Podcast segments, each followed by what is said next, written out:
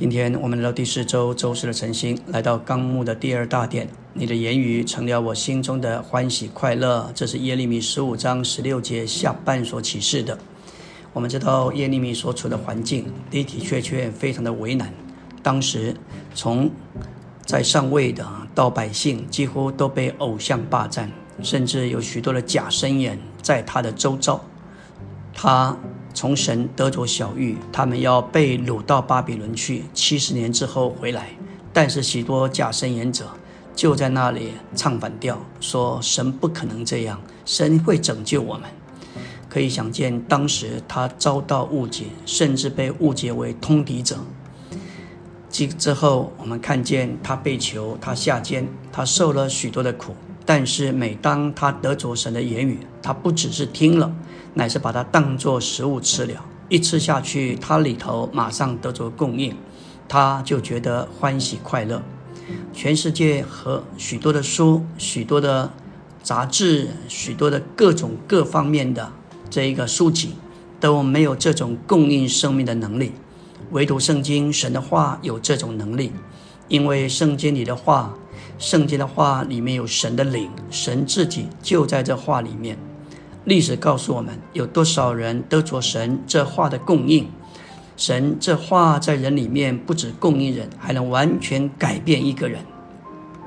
一个圣经改变人的视力，乃是说到一个白人来到非洲南方地区，看到一个食人族在树下读圣经，就讥笑他，就讥笑他说：“这在我们西方世界已经不流行了。”这食人主说：“若不是圣经的话进到我里面，你早已经进到我肚子里面了。”可以想见，这个食人主若没有圣经的话，他们仍然是野蛮，他们的食物就是人。感谢主，因的圣经的话感化他们，他们不再吃人了。当我们吃食物，食物不但维持我们的生命，还能使我们健康完全改变。照样，当人把主的话吃饱了。不但里头愉快满足，还会慢慢变化的与主一样。耶利米十五章十六节，你的言语成了我心中的欢喜快乐。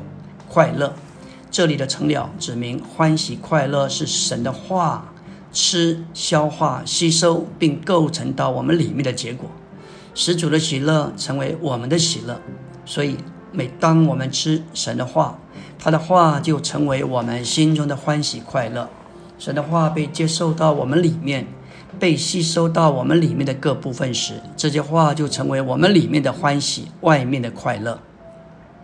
诗篇是三篇四节，说到我就到神的祭坛，到我最喜乐的神那里。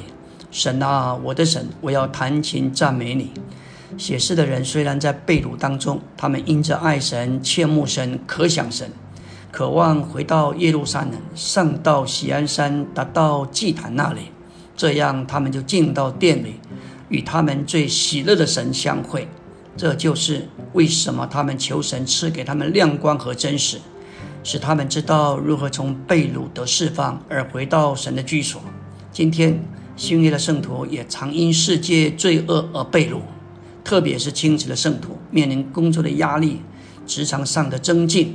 没有喜乐可言。感谢主，每天，若是你愿意，我们可以借着晨祷和一般清心呼求主的人，一同到神的祭坛这里悔改认罪，接受他做各样祭物的实际，好叫我们每天有新的起头。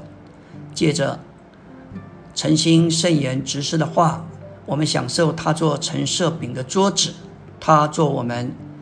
生命的供应之后，就在湘潭那里，为了身体和召会的需要有所代求。这带我们在神的居所遇见最喜乐的神，神喜乐了，我们也喜乐。当尼利翁在监狱中有二十年之久，他写信给他的亲戚，说到他仍维持邻里的喜乐。我们知道，这恶劣的环境，二十年的监禁期间，政府。用各样的方式要洗脑，改变他的想法，但他里面有神的话，他不许可拥有圣经，但他回想这些神的话，使他喜乐，赐给他喜乐。神的话要成为我们心中的欢喜快乐。罗马十四章十七节说到圣灵中的喜乐，说出那灵与喜乐有关。喜乐乃是那灵的一个属性，喜乐也是那灵的果子。神的国乃是神掌权的范围，所注重的不在于吃喝，乃在于公义、和平并圣灵中的喜乐。在实际的教会生活中，我们若是照着神，也照着基督接纳信徒，我们对所接纳的人就是对的，是正确的，和他们有一种的和平，我们就能在圣灵里喜乐。这就证明我们是受神权柄的管制，活在神国的实际中。当我们在那灵里，就是喜乐的，甚至喜乐到一个地步，可以歌唱并呼喊赞美主。行传十六章二十五节，约在半夜，保罗和希拉他他们两个祷告唱诗赞美神，众囚犯侧耳而听。若是我们在监牢中，我们可能会唱试炼中的安慰，但是他们。乃是唱诗、祷告、赞美神，没有一件事情能够像赞美主的人彰显出这样的喜乐，这是何等的见证！有一位姊妹为了自己忍耐不来而祷告，求主给她忍耐。这样的祷告通常不容易得到应验。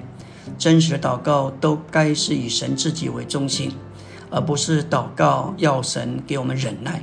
你不必管忍耐不忍耐，你只要天天花时间和神有接触、有交通。当你享受神越多，你里面就越充满神，因为喜乐的神就充满在你我的里面。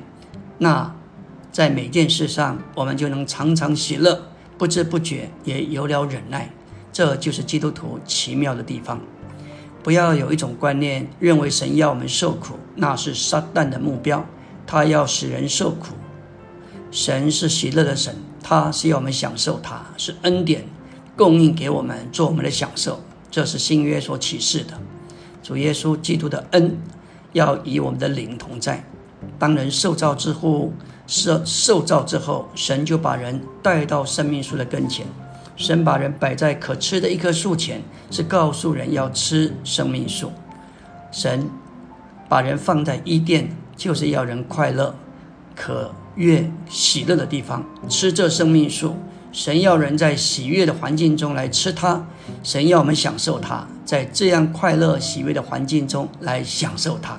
感谢主，他要我们天天记得吃喝享受它，而有一种的一定的光景。阿门。